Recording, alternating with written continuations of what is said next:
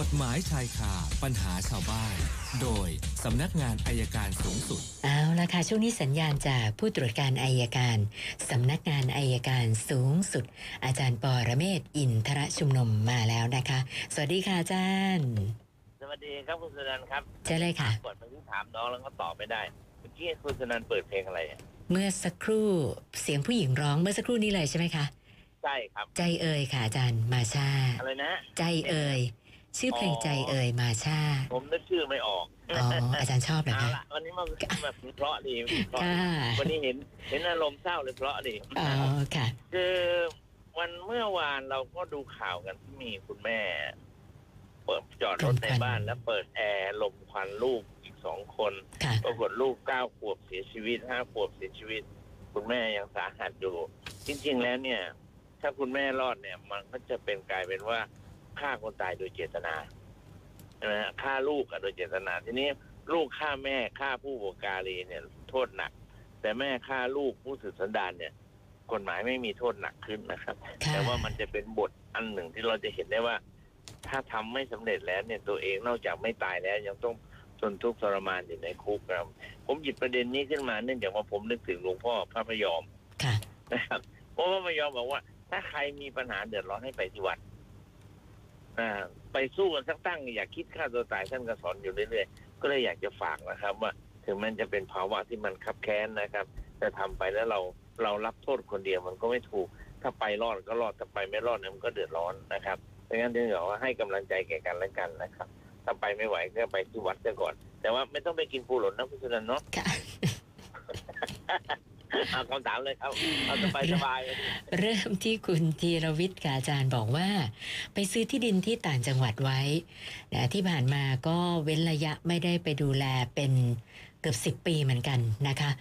ล่าสุดเนี่ยเพิ่งไปมาเขาบอกว่าโอ้โหต้นไม้ขนาดใหญ่ขึ้นเองตามธรรมชาติเลยนะคะก็หลายต้นอยู่ทีนี้เขาก็ไม่รู้เหมือนกันว่ามันต้นอะไรบ้างนะคะแต่ถามว่าถ้าจะตัดหรือว่านำไปแปรรูปเนี่ยมันเป็นไม้ใหญ่เนี่ยนะคะมันจะมีผิดกฎหมายอะไรหรือเปล่าคะเนี่ย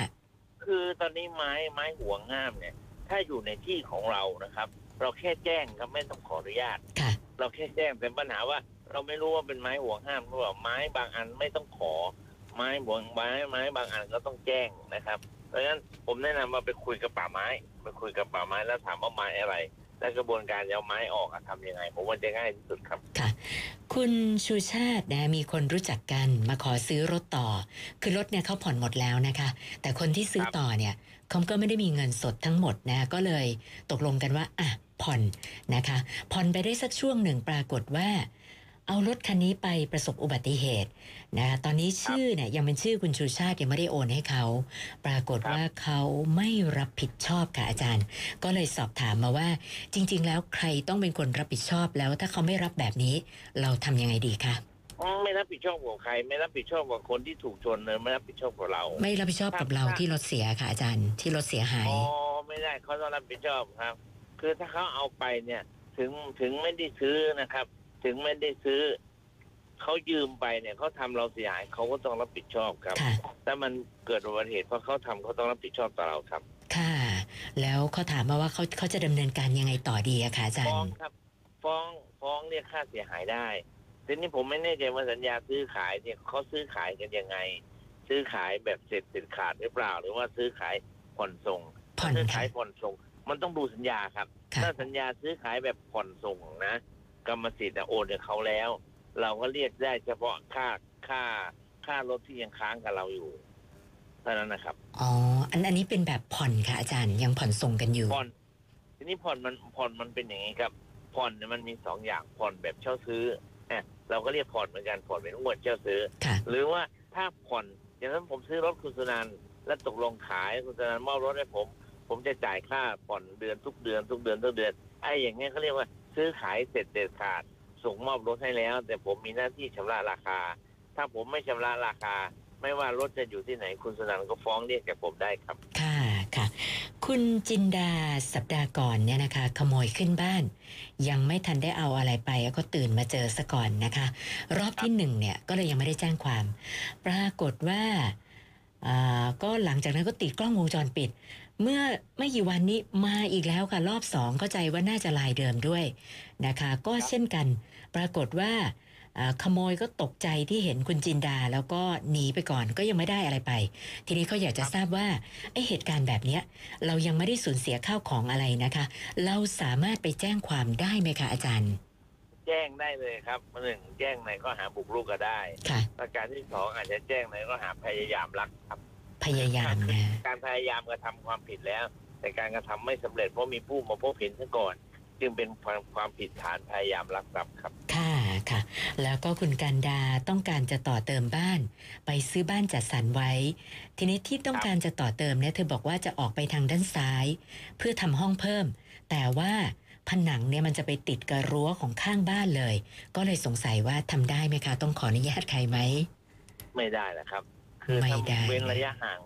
ระยะห่างไม่พออย่างน้อยก็เมตรครึ่งถึงสองเมตรนะครับถ้าไปติดผนังข้างบ้านเลยเนี่ยไม่ได้เด็ดขาดนะถ้าจะไปขอเทศบาลหรือขอเขตเขาก็คงไม่อนุญาตครับค่ะค่ะอันนี้สมมติว่าถ้าเกิดฝ่าฝืนทำไปแล้วเกิดมีปัญหาขึ้นมานี่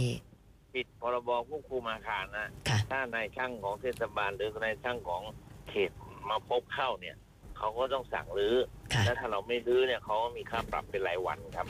ไปไม่ปรึกษาเขาแล้วขออนุญาตดีกว่าผมว่าส่วนราชการยินดีให้คำแนะนำครับค่ะ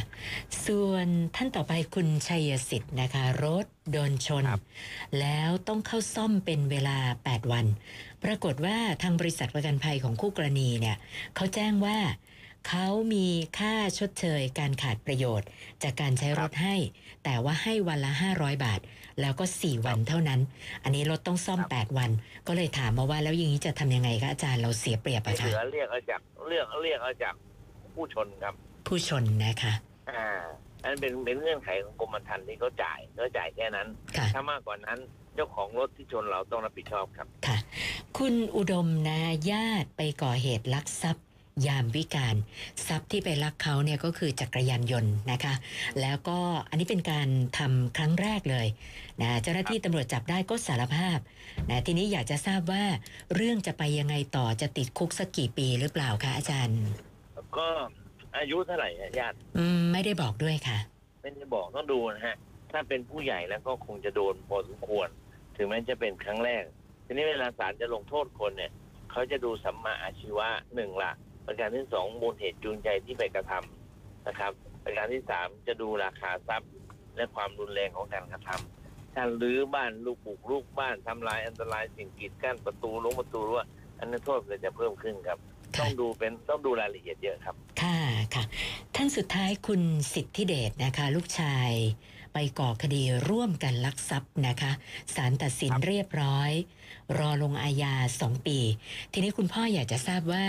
พอพ้นจากช่วงรอลงอาญาสองปีเนี่ยนะคะคดีร่วมกันลักทรัพย์เนี่ยลูกชายสามารถสมัครเข้ารับราชการทหารได้หรือเปล่าคะเอออาจจะไม่ได้มั้งครับถ้าร่วมกันลักทรัพย์เนี่ยพ้นพ้นต้นอ๋อมาได้ได้ได้ไม่ไม่ไม่ไม่มีโทษจำไม่ได้ต้องไม่ได้ต้องโทษจำคุกได้ครับค่ะอันนี้รอลงอาญา